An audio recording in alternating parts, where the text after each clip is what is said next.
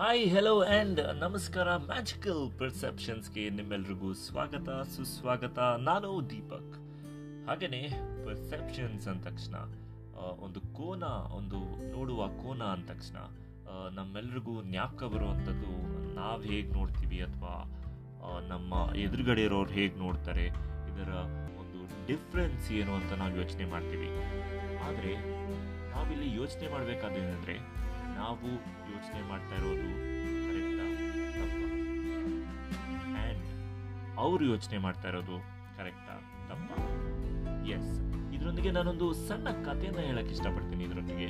ಇದು ಒಂದು ಸಣ್ಣ ವಿಭಿನ್ನವಾದ ಬ್ಯೂಟಿಫುಲ್ ಆಗಿರುವಂಥ ಒಂದು ಚಿಟ್ಟೆಯ ಕತೆ.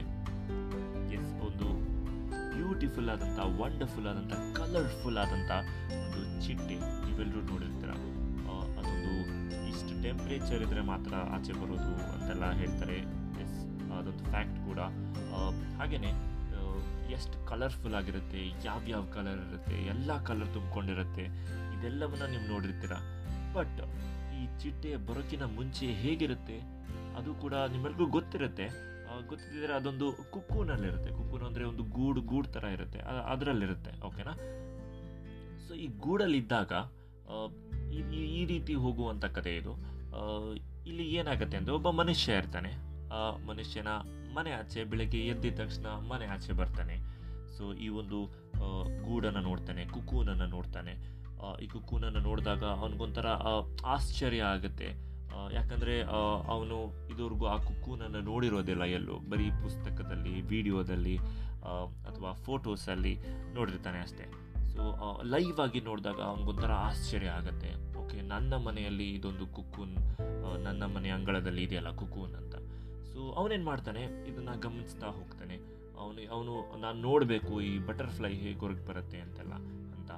ಸೊ ಅವನು ಗಮನಿಸಿದಾಗ ಒಂದು ಐದು ದಿನ ಆಗುತ್ತೆ, ಆರು ದಿನ ಆಗುತ್ತೆ, ಒಂದಷ್ಟು ದಿನಗಳ ಕಾಲ ಗಮನಿಸ್ತಾನೆ ಇರ್ತಾನೆ.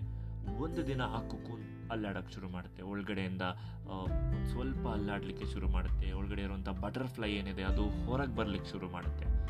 ಓಕೆನಾ? ಸ್ವಲ್ಪ ಬರುತ್ತೆ ಟ್ರೈ ಮಾಡುತ್ತೆ, ಆ ಬಟರ್ಫ್ಲೈ ಹಂಗಾಗುತ್ತೆ, ಹಿಂಗೆ ಮಾಡುತ್ತೆ, ಎಲ್ಲ ಮಾಡಿ ಬರಲಿಕ್ಕೆ ಆಗೋದಿಲ್ಲ ಅದು.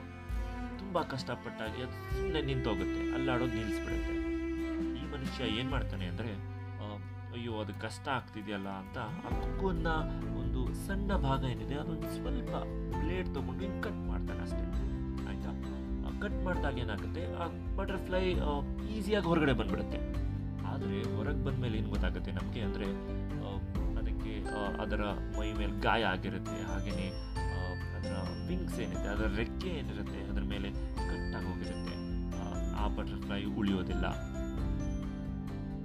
ಸೊ ಇದರಿಂದ ನಮ್ಗೇನು ಗೊತ್ತಾಗುತ್ತೆ ಅಂದರೆ ಆ ಬಟರ್ಫ್ಲೈ ಏನಿದೆ, ಅದು ಕಷ್ಟ ಪಡದೆ ಈಸಿಯಾಗಿ ಅಷ್ಟು ಈ ಮನುಷ್ಯನ ಸಹಾಯದಿಂದ ಹೊರಗೆ ಬಂದಿದ್ದರಿಂದ ಅಷ್ಟೆಲ್ಲ ಗಾಯ ಆಗಿ ಅದು ಉಳಿಲಿಲ್ಲ.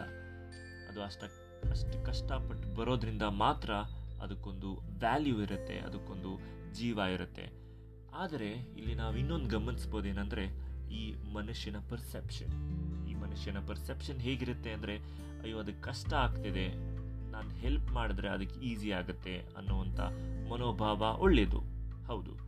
ಬಟ್ ಮಾಡುವಂಥ ಕೆಲಸ ಕರೆಕ್ಟ್ ಆಗಿತ್ತಾ ಇಲ್ವಾ ಅನ್ನೋದು ಕೂಡ ನಾವು ಗಮ್, ಗಮನಿಸ್ಬೇಕಾಗತ್ತೆ. ಅಲ್ವಾ? ಸೊ ಆ ಮನುಷ್ಯ ಮಾಡುವಂಥ ಇಂಟೆನ್ಷನ್ ಇಂಟೆಂಟ್ ಏನಿದೆ ಅದು ಕರೆಕ್ಟ್ ಆಗಿದೆ. ಹೆಲ್ಪ್ ಮಾಡಬೇಕು ಅಂತ.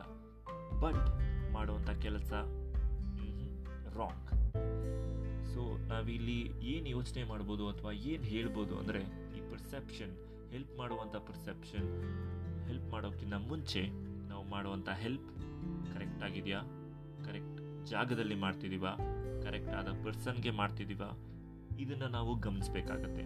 ಸೊ ಇದನ್ನೆಲ್ಲ ಇದನ್ನೆಲ್ಲ ಗಮನಿಸಿ ನಾವು ಮುಂದೆ ಹೋಗೋದಾದರೆ we are the best person in our life ಅಲ್ವಾ? ಸೊ ಈ ಪರ್ಸೆಪ್ಷನ್ ಬಗ್ಗೆ ನಿಮಗೇನಾದರೂ ಹೇಳೋದಿದ್ರೆ ಅಥವಾ ಕೇಳೋದಿದ್ರೆ, ನೀವು ಕಮೆಂಟ್ ಮಾಡ್ಬೋದು ಅಥವಾ ನನಗೇನಾದರೂ ಇದ್ರೆ ಹೇಳ್ಬೋದು. ನಾನು ಕಾಯ್ತಾ ಇರ್ತೀನಿ. ಹಾಗೆಯೇ ಮುಂದಿನ ಎಪಿಸೋಡ್ನಲ್ಲಿ ಮತ್ತೊಂದು ಪರ್ಸೆಪ್ಷನ್ ಹೊತ್ತಿಗೆ ಬರ್ತೀನಿ. ಅಲ್ಲಿವರೆಗೂ please do stay safe and please smile